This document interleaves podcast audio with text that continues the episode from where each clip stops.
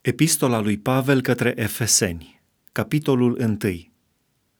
Pavel, apostol al lui Isus Hristos, prin voia lui Dumnezeu, către sfinții care sunt în Efes și credincioșii în Hristos Isus, har și pace de la Dumnezeu Tatăl nostru și de la Domnul Isus Hristos. Binecuvântat să fie Dumnezeu, Tatăl Domnului nostru Isus Hristos, care ne-a binecuvântat cu tot felul de binecuvântări duhovnicești în locurile cerești în Hristos.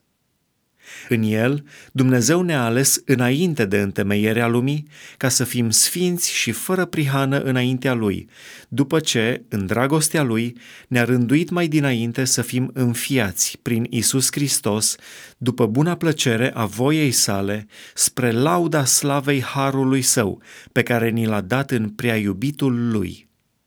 În el avem răscumpărarea, prin sângele lui iertarea păcatelor, după bogățiile harului său, pe care l-a răspândit din belșug peste noi, prin orice fel de înțelepciune și de pricepere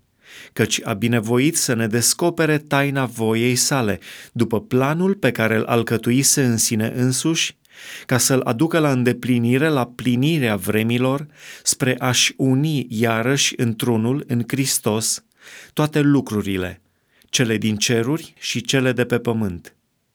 În el am fost făcuți și moștenitori, fiind rânduiți mai dinainte, după hotărârea aceluia care face toate după sfatul voiei sale,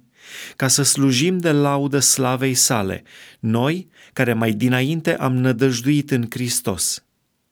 Și voi, după ce ați auzit cuvântul adevărului, Evanghelia mântuirii voastre, Ați crezut în el și ați fost pecetluiți cu Duhul Sfânt care fusese făgăduit și care este o arvună a moștenirii noastre pentru răscumpărarea celor câștigați de Dumnezeu spre lauda slavei Lui. De aceea și eu, de când am auzit despre credința în Domnul Isus care este în voi și despre dragostea voastră pentru toți sfinții, nu încetez să aduc mulțumiri pentru voi când vă pomenesc în rugăciunile mele.